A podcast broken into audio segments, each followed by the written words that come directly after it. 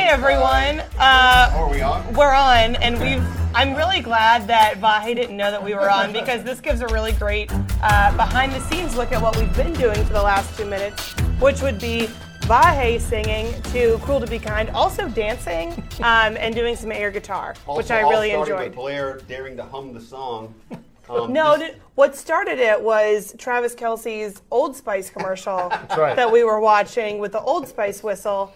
And then I don't know how you guys jump from there to. I'll tell you what happened. Okay. I, it made me refer to Old Man Football, which used to be a segment we would do where, where it would be turned over to the two older fellows to reminisce either about some old commercial or uh, just grumble about something that's changed in football. yeah, yeah, something that old men would Okay. gripe about. Uh, So, Old so maybe we need to start introducing that. well, reintroduce it. Uh, they, they look. used to. They, I, I think the the uh, this quarterback, uh, the protecting the quarterback, would have played right into our old man football. Uh, A hundred, a hundred percent, and uh, I can see it. And actually, people probably know this. For me, old man football, actually, the term started being present in my mind when Sheldon Richardson of Missouri refused that term to talk about Georgia the first time Missouri was going to play Georgia in the SEC opener. And at the end, end of that game, Georgia won. A bunch of Georgia players were walking around the field, just like going like, "Oh, my back," like pretending to that they were old men. It was pretty hilarious. But I digress. That's a great. I, I don't think we're ever going to have a better intro than what just happened here. Um, but as much as we would love to continue down that train, uh, we're going to change tracks, change gears, and we're going to chat about the Chiefs Monday Night Football game at the Broncos. Um, we had our first day of media access today, which is Thursday, but what the Chiefs are calling a Wednesday because it's our Wednesday access on a Thursday. If you're confused, so are we. What day is it? I don't know. Uh, but apparently it's Thursday, and is it Thursday?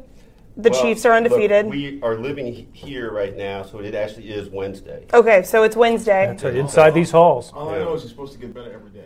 every day, every single day. gonna take us to. I would say, speaking of getting better every day, Eric Berry is apparently getting better every day, but still not practicing. Uh, he was in a bucket hat again today out on the field. Um, didn't really get you know too much more than he's making progress. But Lynn, you just put up a post on the other injuries. So what's the status of some of those other guys? Well, Dee Ford and Terrance Smith are also out today. Terrance Smith, he said contusion, so the shin bruise basically. But Dee Ford's groin uh, is keeping him out today, and it sounds like I mean Andy said he was optimistic, but at the same time he said it might be another day, it might be a couple of days. So um, he's not practicing today. Uh, he came out of that game in uh, the fourth quarter. I think it was just a play before Garoppolo got hurt, and uh, has not been back out there since. So there you go. Um, But as someone, I think I saw someone tweet. This doesn't seem like a a Dee Ford injury of the past, where it was really serious. Seemed like it was going to take a long time to come back from. Granted, it's been like a day, so well, as Vahe was dancing to uh, "Cruel to Be Kind" as we opened, I saw Dee Ford out there shuffling a little bit. Uh, you know, uh, testing the groin injury, I guess. I mean, and, and doing shuffle steps, that sort of thing. And uh, you were better uh, at your movement than, than he was at his. Um, but that's generous. Just kidding. It was great. It was all great. Was I'm a little chair- sassy it was a today, chair- I was a don't know. Chair dance, all right. I was- was limited. my, my hamstring. Oh, all So- Um, yeah. So it, it- you, based just on that little glimpse, you expect them to play? Oh, I, I think so, and I, I- you can you know we've been you and I have been doing this for a few years now, and you you try to read between the lines with Andy when he talks about injuries. Um, Eric Berry making progress ain't playing, you know.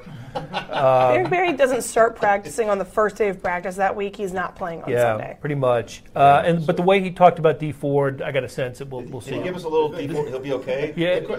Well, see, the question that I had is because you said, okay, Eric Berry's making progress, ain't going to play. But the word with Dee Ford was also making progress. Yeah, yeah. I, That's I true. just, Some progress there. Yeah, yeah, you have to That's going to be interpret- one of those things You're that you know, right. people will be, oh, voice inflection, I think, more than anything. So yeah, I think we'll see this weekend. Extra day helps, I think, too, For for, sure, him. yeah. Yeah, I think that definitely helps. So, assuming Dee Ford plays, well, even if he even if he plays and he isn't 100%, Lynn, I saw you chatting with Breeland Speaks in the locker room. He could be a guy that may benefit from whatever injury Dee Ford has. What do you kind of gather from him and his progress?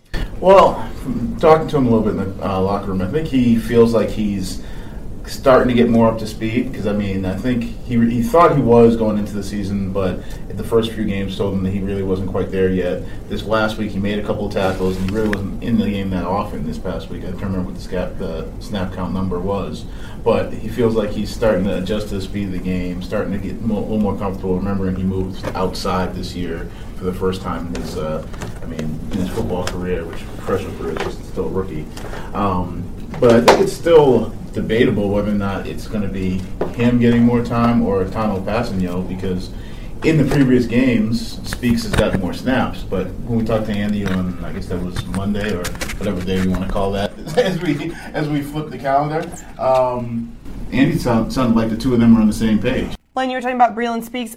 Did you? I was distracted by figuring out about the audio, but I've gotten a lot of questions this week about why Breeland Speaks over Tanoh Kpassagnon.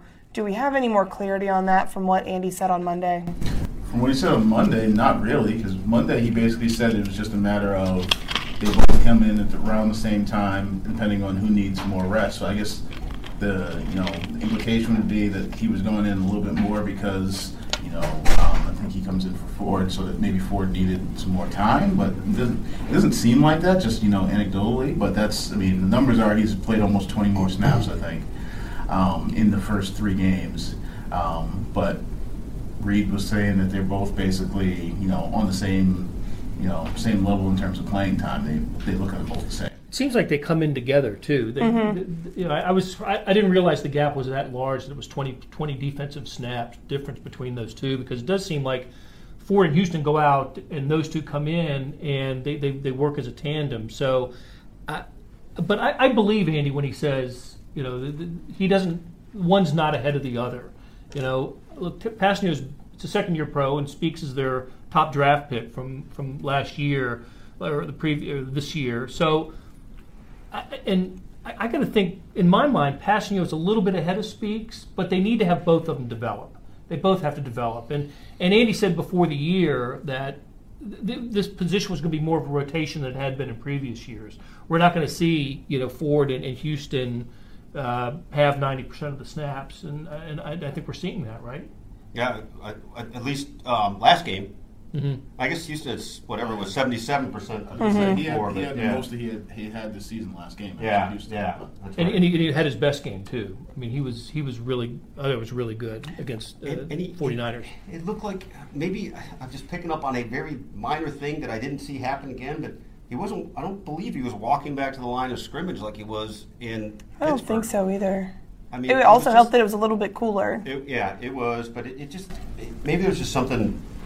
Who know? You know, we we get some glimpses of and some understanding of who's going through what physically, but we never really know, Right. I mean, we know what they tell us, and obviously they have incentive not to tell us when when they can avoid it. So, anyway, he looked That's right. better. He looked better Yeah. for sure. I Thought so too. I mean, is it surprising at all though that the Kpassagnon isn't so isn't they're not using him so much more than Speaks? Given that last year was kind of his redshirt year, would you almost expect that this would be Speaks' his redshirt year and they let Kpassagnon? I mean, how surprising is it that they want to develop these guys at the same time? The only thought I would have initially there is just that we need to remember these guys all develop at different paces, and so you'd assume a guy who's a year ahead of somebody is a year ahead of somebody, but that's not really always that way.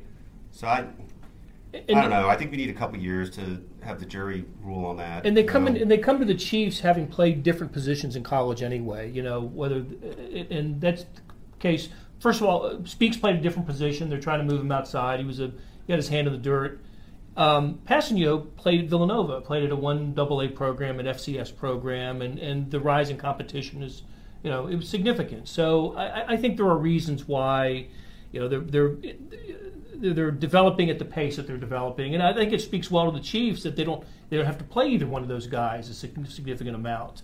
Um, they can make them part of the rotation.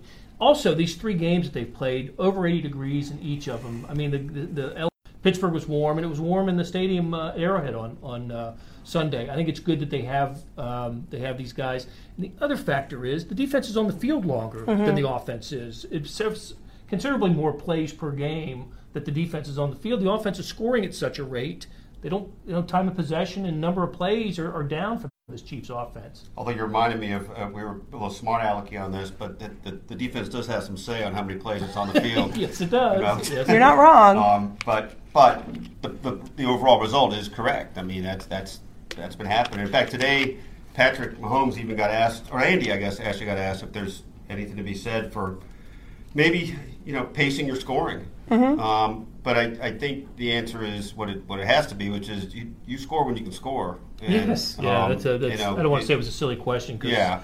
I'm the king of those, but um, uh, but uh, it, kind of a silly question. Well, I, you understood the premise. I Yeah, mean, I- it- I- it- that's you know, right. It is. Well, it's also yeah, a thing that, yeah. that college offenses have dealt with for a long time. This air raid quick score thing, and now it's catching up to the NFL. Um, but I mean, it is kind of a smart, smart alecky thing to say. But the defense can control when they get off the field. If you make a stop earlier in the drive, Right. you get off the field earlier. You know, that's Yeah, just it's- that's just how it works. It's in play. I know Yeah. we've segued into sort of a defense as a whole topic here, but um, they're statistically they're, they've been bad, right? They've been outgained in each of the three games. Um, they, they trail in first downs, time of possession, total yards, all that. But don't you think um, when you when you jump up twenty one nothing as they did in Pittsburgh, and you go ahead thirty five to seven as they did at Arrowhead against an NFL competent NFL team, that you're you know, the defense is going to have a different sort of approach and mentality once you get that big lead. And I'm not trying to make excuses. I think they need to tighten up in a lot of places, but I just think they've been given these circumstances that are so unusual. Um, and you know, they, they want to, you know, they obviously want to go out and continue to get stops and maintain the, the, the aggressive. But they've started out really well, and they've withstood that stretch in each of these games that have, you know, allowed the other teams to in Pittsburgh's case, score 21 straight. In San Francisco's case, 17 straight. And then when they need to buckle down again, they seem to do that. Mm-hmm. Yeah, You absolutely. know, I, and I'll give them that. I mean, and I think you're right. I think it does warp. I'm not saying that they're not flawed. They obviously are kind of deeply flawed, but I think it's also a little warped based on how these games are playing out. Um, it changes the offensive game plan for the other team right away, and it, it puts you into some kind of you know different mentality as well as structure. I, I think Andy tried to address this the other day after the game. I, I could be wrong if it, maybe it was somebody else, but there is a bit of a human nature thing when you're up 35 to 7 that maybe you know the foot might come off the pedal and that might apply on both sides of the ball I, I again don't want to make excuses but i don't think we've seen um, the most pure version of what this defense is one way or another Yeah, I think so. It's interesting you mentioned that foot coming off the gas pedal thing. That was a question in my Twitter Q and A this week, asking about Andy Reid. Whenever they go up by so much, do you get a sense that he's taking his foot off the gas, or is he holding some of his playbook back? I don't know about you guys. I kind of wonder if, if he's also holding some of his playbook back, just because when you're up that much, you don't want to, you know, show off everything else that you got. You want to hold a little bit back, especially when you have such a, a big lead. i think it's an interesting distinction and, and I, could easily see something to be said for that. You know i don't know though either that philosophically he has said let's let's take the air out of the ball exactly in those situations. I think some of it's been circumstantial. I mean, I think if you look at that first drive of the second half, after they'd scored touchdowns in their first five drives, I'm not 100% sure. I'd have to look back at the play by play, but that the play calling seemed that radically different. Just a couple plays didn't, Oh, the offensive didn't that you're click. about. Offensively, Well, yeah. that was the that was the driver Demetrius Harris dropped. Well, the there sure, you go, the yeah. sure Yeah. pass that would have convert, you know, would have given their That's second right. their second first down of that drive. Would have Yeah. put them in midfield. I think they would have continued to kind of roll. Yeah, yeah. But that that changed the field. Just just That like changed the whole momentum. Yeah. like like the moment in Pittsburgh when the the strips, the sack, and the fumble didn't count because, Mm-hmm, because of the holding call. Because of the holding call in Orlando, Yeah. Scandrick. So um, you, you get those. It's funny in, in in both games they were at the peak of their lead, and something you know just one little thing bad happened, Mm-hmm. Yeah. and, and it changed. That's, you a, that's a great point. It really is. And it, it, it almost changed the game altogether Mm-hmm. each time, even with big leads. yeah. It speaks to that just fine line that this team has to walk for everything to go like it has, and then for everything to fall apart. Just that one little thing Yeah. that it could all crumble. Yeah, it's true. But man, they can score. Yeah, they can. They, can can. score. I wanted. To, Uh, well, I was going to say it was ridiculous. I thought what happened on on Sunday, five possessions in the first half. I, I'm, I'm, it's happened before, I've, but I haven't seen it. in- I just don't NFL. remember seeing it before, but it must have. I mean, I, I covered some 77 nothing type games with uh, no names, but the other team won. Um, and and uh, might have seen some of that. Yeah, Um, yeah. But one quick aside, and, and Brooke, you, you, I think you and Lynn and, and had gone into the locker room by then, but, but when Laurent Duvernay Tardif got in there and spoke today, um, I, I, found Blair and, and, and I were both kind of taking notes furiously, except I wasn't taking notes, I was listening furiously and recording it. But um, he, he got into a really interesting point about the offense, and he was, he was being asked about the running game and you know the relatively uh, um, reduced, far reduced uh, output, and he brought up that there's been so many um, read pass options, pass pass run, run options, yeah. mm-hmm. that and that Patrick tends to you know favor the pass. What mm-hmm. do you mm-hmm. know? So as as he put it, you know we could run for 15 on those plays, but Patrick would rather throw for 20. Um, and I wonder how you guys see that. If you guys agree, I'm, I'm sure he's telling the telling the, the, the real deal there. just I hadn't thought about it that well, way. I think Mitch Morse had mentioned that after the previous week's game because I think it was after Pittsburgh. I asked him about where they were at with the running game, and I think he brought up the same thing that you know that there are plays that are called a run play, or you know, and he has that run pass option. That you know they feel like those are also part of the running game. They're blocking, you know, they go out there as though they're going to run the ball, and Patrick makes a pass. So um, when you start talking about where what they're doing in the running game, how they're handling things, they sort of, I think the linemen sort of just think of that as a running play too. It's just that you know Patrick sort of takes it a different way um, because I know uh, obviously I, th- I think pretty much all of them have said they're not necessarily where they want to be because I mean I think that's just you know standard. They're always going to be more things they could do. But as far as where they're at right now, they, they sort of count that in, not just the run plays that, you know, right. where the ball is actually carried, but the run plays that are called in the huddle and then end up being pass plays. Mm-hmm. Yeah. Did you see the uh, the, the, clip of uh, Duvernay Tardif and Mitch Morse just blowing a hole right open for the hunt? The hunt I never saw that. No, I didn't see the clip. It was down 20 yards downfield. It was, huh? phenom- it was just phenomenal, yeah. just the job that they did in that game. So. Well, I think this is going to be another week where we're going to see a lot more passes thrown. Uh, looking at what some of last weekend, Broncos lose to the Raiders. Afterward, Joe Flacco says, we should have just thrown the ball 55 times and we would have won easily. Uh, and in that same, I believe it was either a post-game press conference or maybe Chris Harris said the next day that this defense looks stagnant, that they're not fooling anyone. They need to do something to dress up the defense a little bit more. And if I'm Andy Reid and I'm Patrick Mahomes, I am pumped to hear that sentence like, oh, awesome. The Broncos defense is in turmoil. They're not on the same page. Flacco's saying, hey, we're going to throw the ball 55 times. What does Patrick Mahomes like to do? He likes to throw the football. So, I mean, is it that simple, or is that what we're going to see more of this weekend, or do you think the Broncos are trying to throw him off the trail? I, I don't know. I don't know if that's. I don't know if I'm getting too conspiracy theory here. You know, it's hard to know. Who, you know how much people say things for effect.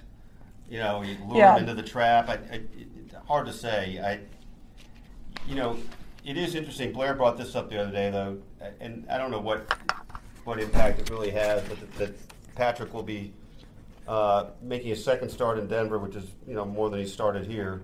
Um, that's all go.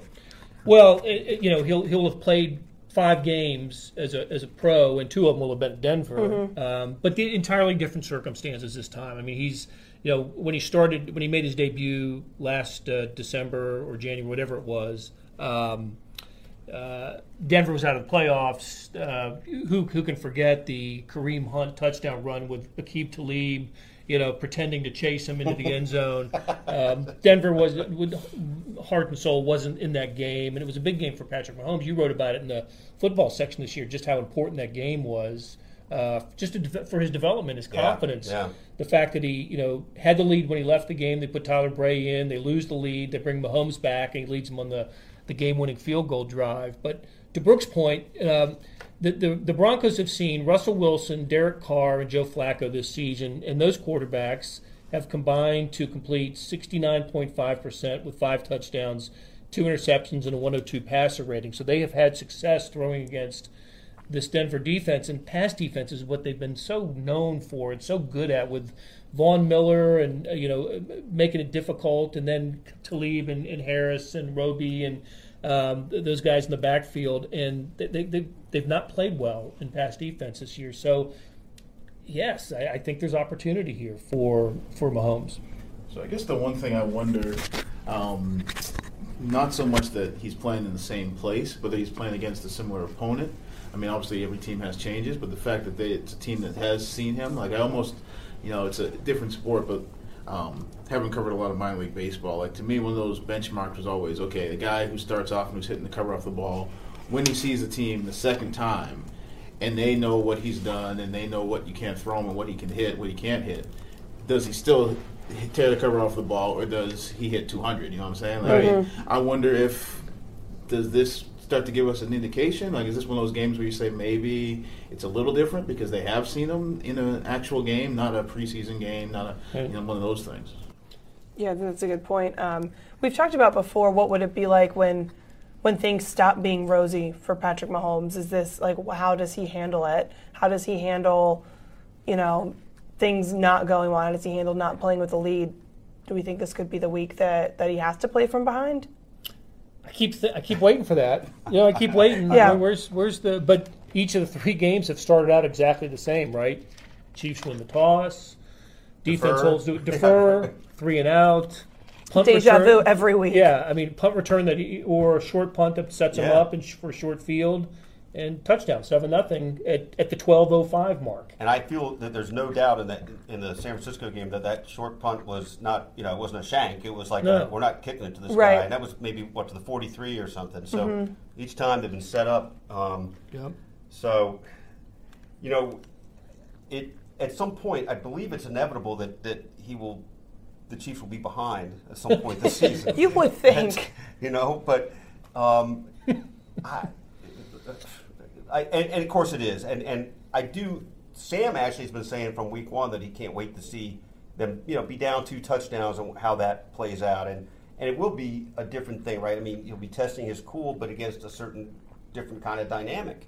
Um, which- Especially on the road, it- it- Yeah, great. yeah. There'll, there'll be a great crowd there Mm-hmm. at It Denver. will be. Monday night. ferocious night. crowd Monday night. Let's see if um, you know. It, I suspect this, this would, if it didn't happen in Pittsburgh, you know, maybe this is where it, it will happen, and and yeah, we'll, we'll he'll, he'll be tested in a way we haven't seen him tested yet. yeah, one way or another. I think that's right. I think that's right. You guys, you guys good with the Showtime? Um, Showtime Mahomes. No, Brian I- LaBerge No, asks not, uh, uh, Showtime Mahomes. It calls him Showtime Mahomes. I've I heard don't. that. It feels really forced. I don't know. I, I think Patty Cakes is better, or uh, Chase Litton calls him Patty Melt. I don't know that that's going to catch didn't on I was gonna- nationally. I was keeping that secret for you. I thought you Oh well, on to that I'm just going to let you guys know it's Patty Melt. Uh, I don't know. Showtime just feels like St. Patrick. It's been- no. it's been done. St. Right. Patty, no. yeah.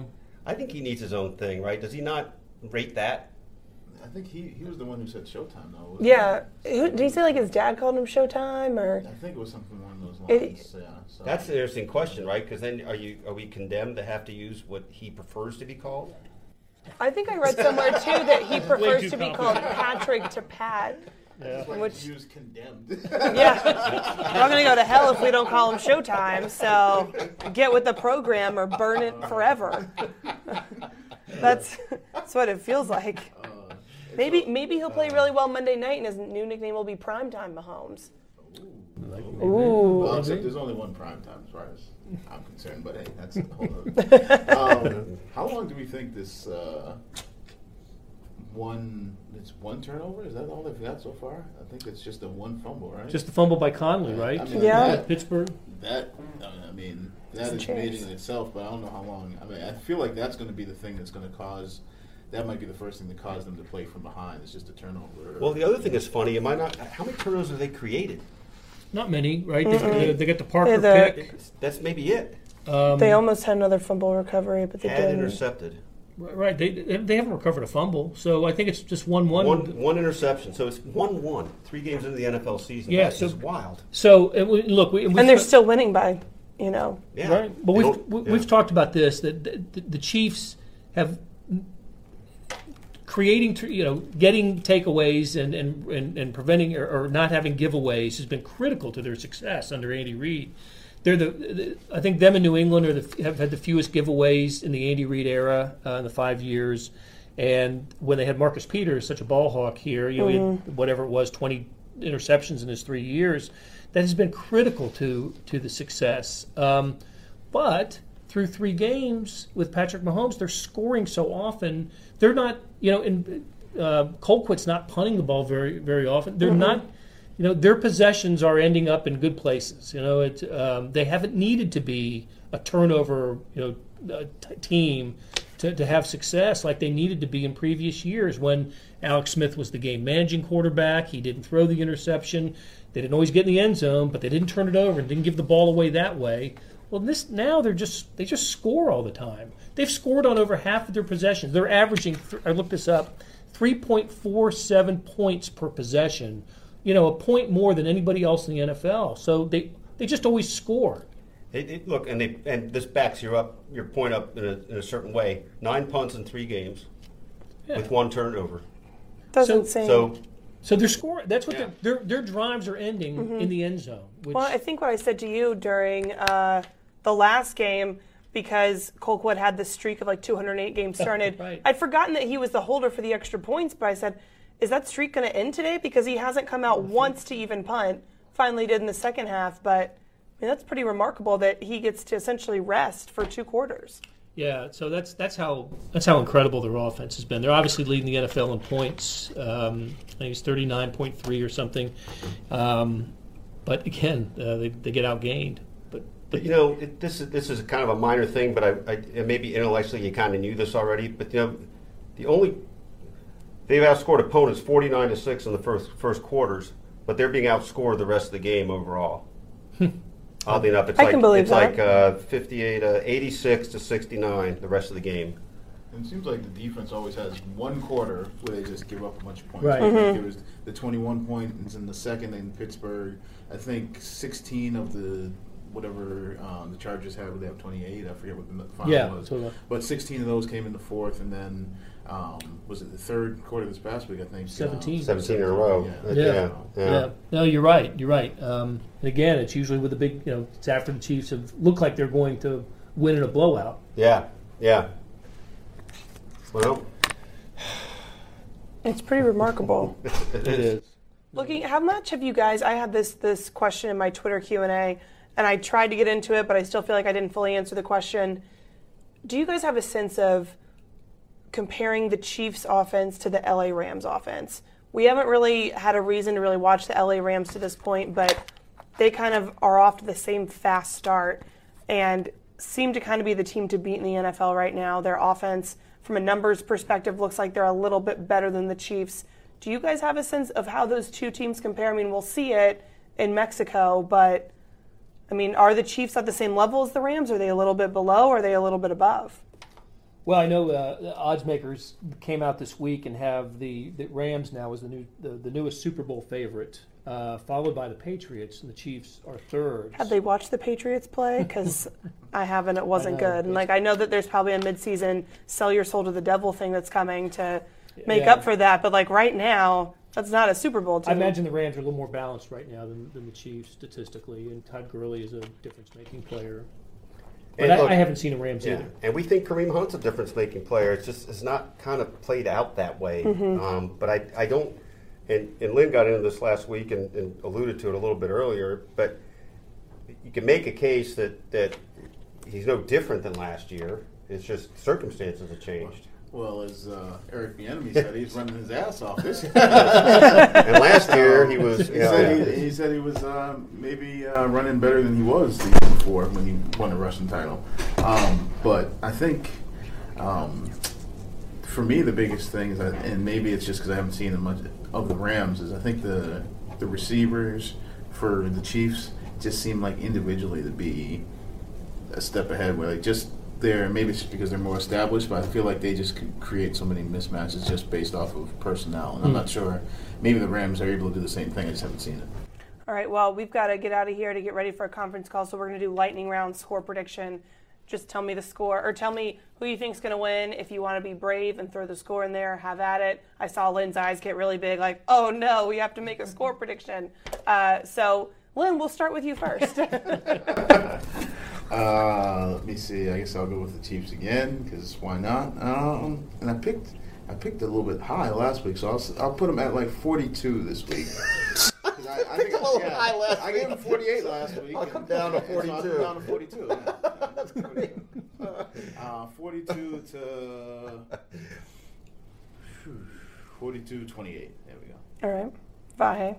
Uh, 38 28. Chiefs. Chiefs. Okay. It's a they're a five point favorite. It's Mm-hmm. only the second time they've ever been, or the second time in the last 27 years they've been favored in Denver, uh, but they've won their last three there. Um, I'm going to go. I said this earlier in the year, and it, it didn't happen then, but I'm going to say Harrison Butker finally gets on the field and, and contributes to the offense. He really hasn't been doing much at all for this team. He's this got year. he's kicked a lot of extra A lot of points. extra points.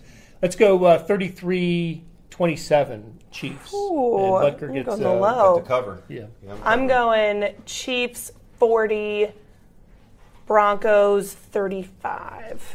By the way, one of the things that seems to have happened with this is like I feel like we're giving the scores we would give as little kids. Like, you know, I think they'll have a hundred. 100 to 80. um, but really, who knows with this offense um, and this defense for that matter. So I'm going to unmic myself. I'm going to sign off right now, and then I'm going to go hit the button to uh, turn this whole thing off. Actually, I'm not going to do that because I just remember the mic is underneath my shirt, so I'm going to let Blair go turn it Meanwhile, I think you should address Mordecai's uh, issue with us having a sloppy table. Yeah, right. Also, this is what journalism looks like. Sometimes things are just all over the place, um, as are the journalists themselves. And, and So- Blair will take us out with a little cruel to be kind. Uh, And we'll, you can follow us on Twitter during the week. Follow us on kansascity.com, and we'll be back after the game to break down whatever happens Monday night in Denver.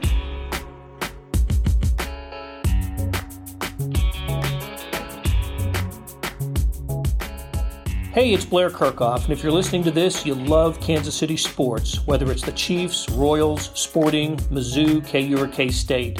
And no one covers these teams like the Kansas City Star. If you currently subscribe to the paper or have a digital subscription, thank you for your support. And if you don't, here's a great offer. It's called Sports Pass unlimited digital access to every sports story and video on kansascity.com. And it's just $30 for the first year.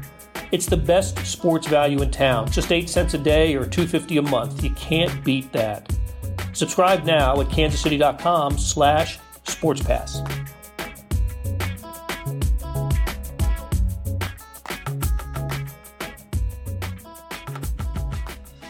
Welcome back to the KC Sports Beat. I am Brooke Pryor, one of the Chiefs writers at the Star, and we have Kyle Fredrickson, Denver Broncos beat writer at the Denver Post, on the Skype hotline. Kyle, how are you doing today? I'm doing pretty good, Brooke. My former coworker, Brooke, we should say, uh, a couple of former uh, Oklahomies getting getting back together on the NFL beat. That's kind of cool, right? Oklahomies, how often do you use that phrase? Um, every once in a while, you got to bust it out. I I, like mean, I it. lived there for about seven years. I think I think I can say it. Maybe not. Maybe it's I'm not cool enough. You we'll can see. say it. I was only there for two years, so I definitely can't Right. say it. Um, I can Right. say Mahomes for the Chiefs, but then I just feel like a fangirl, so I won't do that either. Um, All right. Yes. Yeah. So yeah, we went. so just from, for context, yeah, I, I covered Oklahoma State and Brooke covered OU, and, and so now we're, we're covering AFC rivals for, for different papers. So so this is a, a unique opportunity. I'm looking forward to having you guys out here. Yeah, we planned it out really well. Kyle went first, and then I followed, and so yeah, we went Right. from Bedlam rivalry to now AFC. He's still covering orange. I'm still covering red. It worked wow, out that's like crazy. we planned it out this way. Like you couldn't, it wouldn't have worked out any other way. Right. So- yeah, the color thing's trippy. I didn't think about that. Right? It just came to me. So Right. we also are now covering two teams who apparently both have kind of shaky defenses. I feel like I'm back in the Big 12. Right. So, right. Yeah. It, it seems like it, and it, it's fun watching Patrick Mahomes. He was a guy that uh, that I had covered. I think maybe you caught one year of uh, Mhm. during your time in Oklahoma. So to see him and and sort of playing the same style under that that Kingsbury offense is, is pretty fun. But yeah, two shaky defenses. Um, you know, I think there's a lot for the the Broncos fans uh, to be worried about. I mean, in terms of what the the Chiefs fans want to know. I mean, what, what does this fan base want to know about this Broncos defense? Well, I think the first thing has to be Chris Harris Jr. He said before the game that Patrick Mahomes had never seen a defense like what the Broncos have. After the game, saying we need to disguise the defensive schemes very better, or we need to disguise the defensive schemes better, and uh, it's just not working. And Joe Flacco's saying throw 55 times against this defense and everything's going to be fine. So, Right. Yeah. Shots fired there. yeah, no, is the no fly zone just completely dead? What's going on? Well, you know, Chris Harris is is still, you know, at least at this point, a Pro Bowl caliber player. You know, he he's been victimized a, lot of times too, even through these first few games. You know, the the three passers it's the Broncos defensive faith. Um, have all had extremely high completion percentages, have thrown passing touchdowns. Um, and so it just hasn't really resembled a, a group that you mentioned, the no fly zone, that's been consistently one of the best units in the league. And the problem is, is you know the Broncos get rid of Aqib Talib. Um, they've got a, few more depth guys who leave the roster. Uh, you bring in some new players like Adam Jones, who's a veteran in this league. Uh, Tramaine Brock, who's been a starter with the, the 49ers. Um, but they really haven't been able to fill that depth. And, and Bradley Roby was a guy who came back. He's a, a former end of the first round draft pick corner at Ohio State, uh, who they hoped would be the number two guy. Um, but he struggled just as many as, uh, as, as the rest of the guys have with with a lot of those deep completions and quick strikes um, that have killed this Broncos defense. So you know, Vance Joseph even said it best. You know, there's a blueprint out there of how to attack us right now. Uh, we need to address that, and that starts with being more physical at corner. Um, starts with uh, you know being a little bit more man coverage oriented in situations and not allowing these passers just to to pick them apart because this is a Broncos rush defense that's done very well uh, in the first couple weeks. Uh, the problem is teams haven't had to run the ball because they've been so successful throwing it. Yeah, no kidding. Well, and I read too, Tramaine Brock and Adam Jones have been out or have been injured, and they're both expected back against the Chiefs. How much of a difference is that going to make in the secondary? Well, I mean, it's it's the difference between you know the ship the ship completely sinking and then you know maybe just having one big leak. I, I don't know that those guys are, are the answers, but that was the issue uh, in this past game against Baltimore and why Flacco made that comment about how successful they were throwing the ball uh, is because the Broncos had to put in their their rookie, uh, I think a fourth round guy, Isaac Yiadom um, coming into the game and being that number three corner for the first time in, in his, his young career, um, you know, and just expected to, to have some issues. This wasn't a guy they wanted to start on defense or play on defense uh, primarily. They wanted Yiadom to, to be a special teams guy who worked into that role. So you get those veteran guys back who were dinged up and, and weren't able to go the whole game in Baltimore. Uh, that's good for Broncos fans. That's good for this defense to have some of that um, but it still doesn't erase a lot of the issues that we've seen through the first three games. You mentioned the the run defense is going pretty well, but how about the the pass rush? I don't think Von Miller was especially effective based on what I was reading against the Ravens, and then I was reading Mark Kiszla, one of your columnists, saying that right. he felt Von Miller sounded genuinely concerned talking after after the loss to the Ravens. Where can you kind of evaluate where this pass rush is? Yeah, it's interesting because it's elite when the Broncos can put them in situations where they're capable of just sending the hounds. You know, they, they need to get in third and long situations where they can get Von and, and Chubb on opposite sides. Um, and they've done that in the first couple games where they've won games. They've, you know, they sacked Russell Wilson, I think, uh, you know, a total of six times um, in that game between all those guys. Von uh, doing a lot of the wreckage there. So when they're put in situations to succeed, there's I don't know that there's a better unit out there, um, or at least they're right in that that top echelon in terms of getting to the quarterback. And inside, you've got Domata Peko, who's a 13 year vet, um, that nose tackle who really kind of anchors that group. Um, so they've been strong in that sense. But the problem is teams have really kind of learned how to eliminate them uh, in that edge rush by making quick passes, quick decisions. Um, you know, and that kind of comes back to the corners. You know, you got to be able to press and, and stick with your man in those first five yards. And if you can't do that, um, you know, I think Patrick Mahomes is, is going to have a field day, and maybe don't, they don't have to get as creative as they've been um, if they can sort of follow the blueprint that that Joseph suggested. So, um, you know, really does kind of own up on those corners to serve their role because if they do, um, you know, I think this defense could be one of the best in the league just because of you know you have a, a generational player like Von Miller and Chubb, um, a guy that they hope can can become that. Yeah, how is Bradley Chubb developing? I mean, I I watched him at NC State when he was there, and then the whole astronaut thing. I love that. But how is he doing right. on the field? Um, coaches have, have, really raved about him. You know, the very second snap at Baltimore in the rain, um, he sacks Flacco, um, his first full sack in a game. Um, he recorded a half sack against uh, Wilson early in that game too, against the Seahawks in the opener. Um, so they like where he's at. Uh, I don't know that there's a whole lot of pressure for him to to be like a ten sack guy. I mean, they don't need him to be a breakout star. Uh, but just the fact that he's on the field with Miller changes the dynamic because you just got to pick your poison on who you're going to pay more attention to. Um, because the guy who's left out of that equation is, is only going to have one blocker, and and these are just two a very elite kind of long and just aggressive, very good with their hands.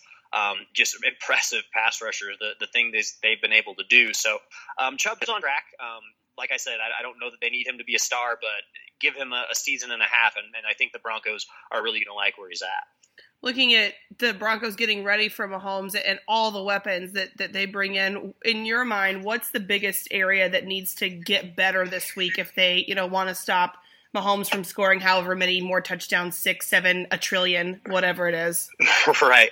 You know, I don't know that I'm overly concerned in the Broncos' ability to contain Mahomes in the pocket. You know, obviously that's where he's been so dangerous. These wacky plays that we saw him make at Tech and and now at, with Kansas City. Um, you know, the Broncos are pretty well equipped with that. They've got really talented outside backers, even behind uh, you know, Miller and Chubb, you know, Shaq Barrett and, and Shane Ray are two guys who are, you know, playmakers in this league and, and could be starters, I think, on a lot of other teams if, if they weren't sitting behind these two other guys. So I don't think that's the issue. It's just, you know, these coverage corners. You know, I hate to rail on it too much, but you've got to get Bradley Roby um, to step up and, and be a shutdown guy and, and, you know, not force Chris Harris um, to cover the slot every time because there's no one else on the team who's quick enough or good enough to do it. Um, you know, that leaves Roby, you know, on the Chiefs' number one receiver, and, and that's just not a matchup that Broncos fans or or this defense, I think, is going to like. So they've really got to learn how to cover. They've got to improve that immediately. Adam Jones needs to not be a rusty veteran. He needs to be a wily guy who, who makes key plays and makes turnovers at, at the right moments. Um, because that's what it's going to take to even attempt to slow this this Mahomes offense down. Um, just what he's been able to do is, is spectacular, and he's facing the Broncos team um, that's deficient in all the areas that he's proved uh, to be very proficient. So uh, it's, it's not a not a great combination, and, and that's why the Chiefs are favored. Man, talking about the coverage corners, I really feel like I'm in the Big 12 again.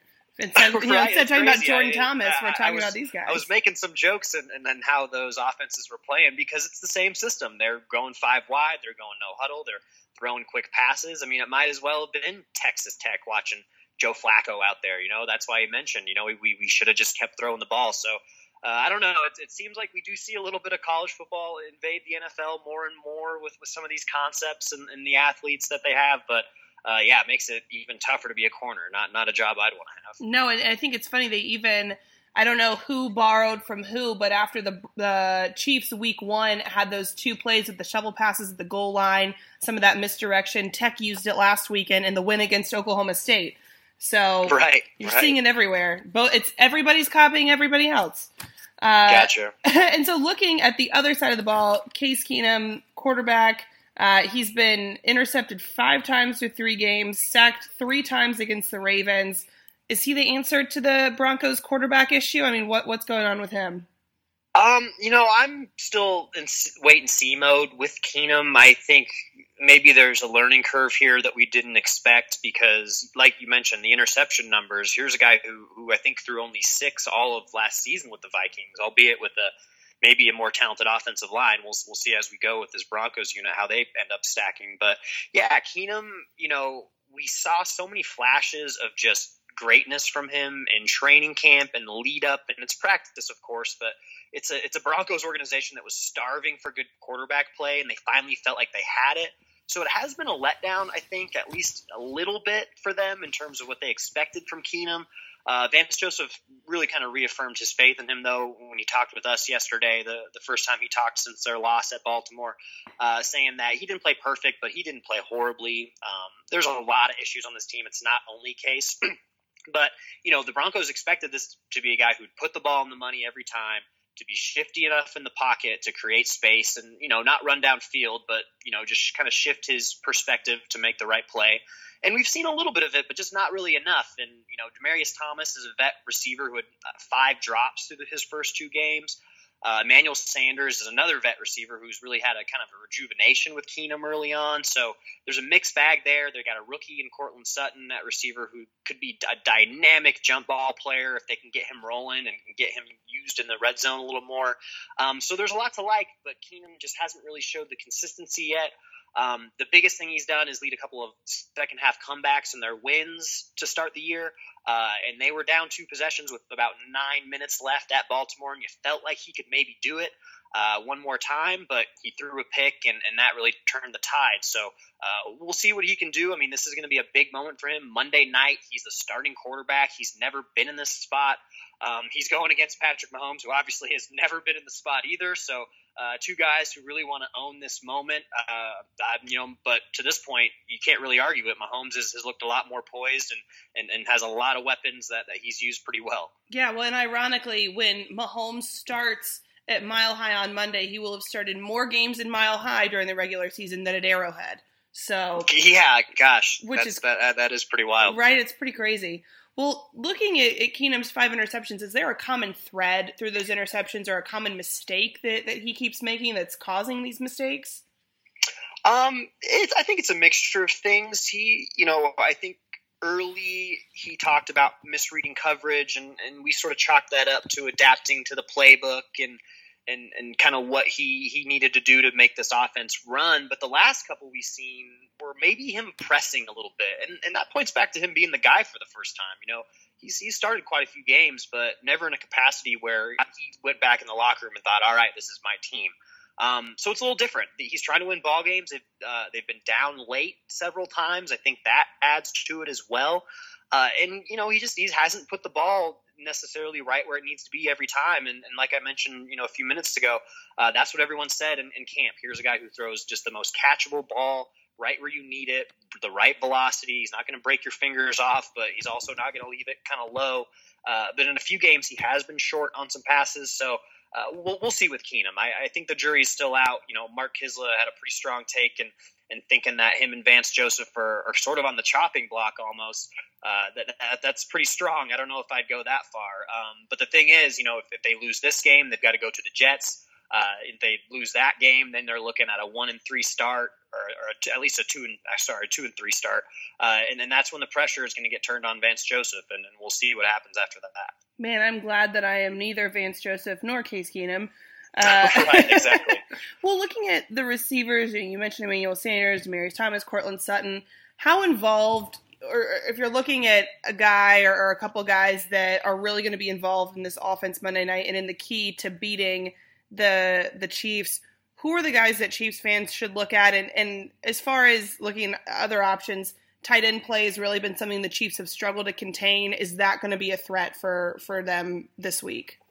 Well, let's start on tight ends because that's the spot where the Broncos feel like they have potential, but it hasn't necessarily played out quite yet. Jake Butt, if you guys remember, is a, a former Michigan tight end who played in the Orange Bowl and tore his ACL and oh, yeah. kind of prompted all that, that big debate about whether kids should play in their bowl games, all that stuff. Um, but he was a second round talent that fell to the fifth, and, and they think he could be a great pass catching tight end in this league. Very athletic, uh, run after the catch. Um, so he's had his moments, but unproven. But you know, this is sort of the stage where you're at home. It's Monday night. It would make sense that he could have a breakout game, especially if that's where the Chiefs have struggled. Uh, being that Butt now has a few NFL games under his belt, he knows this offense. It's it's got to feel a lot more comfortable. Um, so definitely keep an eye out on Jake Butt. Uh, you know, maybe start him on your fantasy team if, if you think that, that be uh, this could be his his breakout week. Uh, but in terms of the receivers, um, I mentioned it earlier, but Emmanuel Sanders is, is really kind of you know he's 31 years old, but this is a rejuvenation for him. Um, he scored a 35 yard touchdown on an end around in Baltimore. Uh, he's had some other explosive plays. Keenum's targeted him a ton. Um, so if the Broncos are going to win this game, he needs to continue to be great. Um, and you know, I mentioned Courtland Sutton earlier. He hasn't scored a touchdown yet, but this guy is 6'4 and, and looks like a young Demaryius Thomas, essentially, and should get used in the same way throughout his career. Um, is just a huge target who can go up and, and, get the football and then throw a guy off of him, kind of run into the end zone style of player. Um, but again, young, unproven, we don't really know quite yet. So uh, for the Broncos, they really banked their potential of this offense, you know, on, on a lot of unknowns. Um, but as the season goes on, we'll see how these young guys develop. It, it might just take a little bit of time. Well, another young guy in the run game, Phillip Lindsay. You had a really big story on him, homegrown talent. Is he? What's his status for this week? After he what threw a punch, or maybe didn't throw a punch, something fisticuffs yeah, you, you happened. Gotta, you gotta love this guy. He's he's five foot eight, and he's in his like first NFL road game. And he's diving into piles and swinging his fists at the football, trying to get it out, but just doing stuff that you can't do when a ref is standing right above you. And, the and the pile was already there. I mean, he dove into it after it was kind of done. So you know, Phil will be back. He's probably going to expect a fine. I think they might announce that on Friday. Um, but he'll be available. He's been the spark plug of this team and the story of this team the first two weeks uh, before that ejection, really. in terms of his production because he was an undrafted rookie who was even uh, ahead of Saquon Barkley after two games and rushing. Just with his production, he's a little shifty back. Uh, going to kind of remind a lot of people of Darren Sproles. If you haven't watched Lindsay yet, at least kind of plays that role. Not the exact body type, but that's really what the Broncos hope out of him. Um, and he could be great. It's it's a small sample size. You know, I think there's a lot of guys in this league who might shine their first couple games, and for whatever reason, um, you know, it might not continue. But with Lindsay, they sure hope it does. And they've got Royce Freeman, who's kind of their their bell cow back, more of a physical, every down player, uh, as opposed to Lindsay being more of a scat back who's going to get out in the flat and catch a lot of passes, as, as many as he might carry. Uh, so yeah, the Broncos like that group. They're really young at the position, but at running back, it's a position you can afford to be young at. Um, and you know they've been consistent through these first few games. It's just when Lindsay got ejected in Baltimore, really kind of changed the whole tenor of that game in a lot of sense. Uh, they were able to run the ball with Royce Freeman in the second half, but not in any way that you know created consistent scoring drives, and that's what they needed. So uh, they they like what they have there, but again, learning curve for young players could be a mixed bag. It's hard to say what'll happen. Well, looking at, at, these these offensive talents that they have, different weapons, what's the key then? If, if there's one or two takeaways that need to happen in order for the Broncos to to beat the Chiefs? Well, Lindsay, uh, again, I think needs to be the spark plug for them in their wins. He was the guy who got them going with these, you know, 35 yard runs, 24 yard, you know, go route where he sneaks out of the backfield late, um, that kind of thing. Get them going and get that confidence up and, and not make this Broncos defense uh, feel, you know, just degraded by how many times they have to get out there and, and, defend these Mahomes drives and how quickly they move and, and, and like you mentioned earlier, all the pre-snap motions and it's just sort of exhausting to to cover him as it is. So the Broncos need sustained drives. They need success early. Um, they've really got to get that ground game going and get chunk yardage. And like you mentioned, the if tight end you know play has been an issue for that Chiefs defense, then get Jake Butt and, and, and Jeff Heuerman, their other tight end, involved early and, and get those guys rolling because um, if the Broncos have to play from behind, um, I just really don't like their chances on Monday. Well, and, and one other thing about the offense before we go and explore the special teams, uh, Garett Bolles did not have a great game against the Ravens. What what's he saying, and, and is this going to be a long term issue, or do you think this was just kind of one bad game and he'll rebound from that? Well, Bolles is a you know he's a first round pick in his second year, and he led the league in, in holding penalties last year. I think with ten or something like that. You know, double digits and, and holding never good. Uh, but you know he's a he's obviously an elite physical talent. That's why they drafted him. Uh, he's had his moments in his first couple games. Uh, you know, he only had maybe one or two flags, and and I think the the overall prognosis was positive. Um, but yeah, he had some very blatant mistakes in this previous game against Baltimore. Uh, Terrell Suggs had a strip sack on Keenum that led to that Lindsay punch because Bolles wasn't able to cover him. Uh, it's a tough assignment, obviously, for for a young player, but still, those are the the plays that, that really changed games entirely. Um, so something for Broncos fans, fans to be concerned about. But at the same token, Denver knows that this is a bit of a project uh, a left tackle in his second year as a starter. You know, it's it's hard to say he could go up from here, he could go down. Um, but the Broncos, I think, are at least comfortable with where he's at right now. Gotcha. Well, like I said, we'd go into special teams. We're going to talk punting because who doesn't love to talk about punting? Uh, Marquette King after well, it's interesting in Denver. The punter is interesting in Denver. I'll say that for all, for all you haters out there who, who want to rag on punters. The the one here is is definitely uh, one one of the more strange ones in the league. I'll put it say, put it lightly. He's the exception to the rule of right. punting is boring or how, whatever the general feeling is on punting, but. Was it? I think yesterday Vance Joseph said that it needs to be better, and Marquette King has a pretty strong leg. So what's what's going on with him? Um, he just hasn't been able to pin teams consistently, you know, inside their, their own 20 or, or 10. He had, he had a few of them against the Ravens, but it was only because he punted so many times. I believe he had seven consecutive drives where they ended with King punts. Uh, it was in the rain, so there's some other issues for punters. I don't pretend to be any kind of punting expert, but he's just got to be more consistent. That's the thing. He was so good in Oakland uh, because of his hang time and his ability to really just put it right next to that goal line where you want it to be. And boy, with this elevation up here and, and even in training camp, we saw some of these punts shoot up to the moon, it seemed like.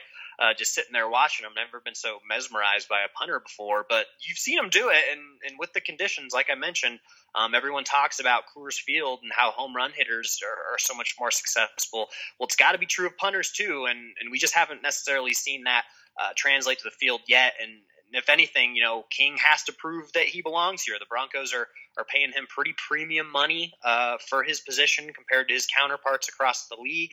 Uh, that's what you get when you go after a free agent after the Raiders let him go.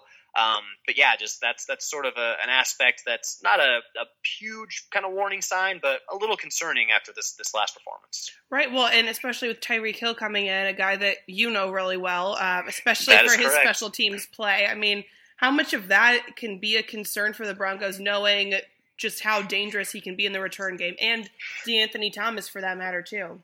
Yeah, for sure. You know, and, and the Broncos are, are going to be well aware of those guys on uh, at all times. And the good news is they've been pretty decent in coverage. King hasn't been, uh, you know, exceptional with getting the ball down there, but you know they've got this this linebacker Joe Jones from from Northwestern who's a walk on, um, who just thrives on special teams. Even told me after the game uh, in Baltimore that he wants to be a Pro Bowler in special teams. He, he blocked a punt in that game. Is you know the reason I'm talking to a, a reserve linebacker after the game. But that's that's the kind of the plays he's made. So you have to you know give a, a tip of your cap to him. So uh, yeah, definitely aware of, of what those guys can do, and, and you don't have to remind this defense um, or this special teams unit. Um, Tom McMahon is, is a first year coordinator for them. He was with the Colts for a long time. Um, so very respected at his position, and already has made major improvements to this group. The special teams were a disaster for the Broncos last year. For for any Chiefs fans who are paying attention, uh, they had, they got rid of their uh, coordinator immediately after the season. It was sort of a mess, um, but they like where they're at with that unit now, and and I think they know the threats the Chiefs have, but they feel pretty comfortable with the guys they have in coverage. No kidding. Well, We've covered all three phases of the game, so what we really need to do now is, is go out with some score predictions. Oh boy, here we uh, go. You know, because what you say goes. You can't change your mind. It's set in stone Yikes. forever once it's on this podcast. So the over under is at 55 right now. So we're gonna go. Tell me whether you take the over or the under. Uh, score um, d- prediction d- and how okay. it's gonna happen. Okay, um, I would take the over. Um, I feel like this is a Broncos defense that is just ripe for a Mahomes picking. If if I had to guess, um, you know, like I mentioned before, their inability to to cover people could maybe be the crux of this team's issues moving forward. They've got some other things to address, but uh, getting diced and, and having to, to stay on the field for so long, and, and if Keenum you know, isn't able to sustain long drives. It just doesn't make for a good combination. I, will take the Chiefs in this one. Uh, 31 to 24. I think the Broncos make it competitive.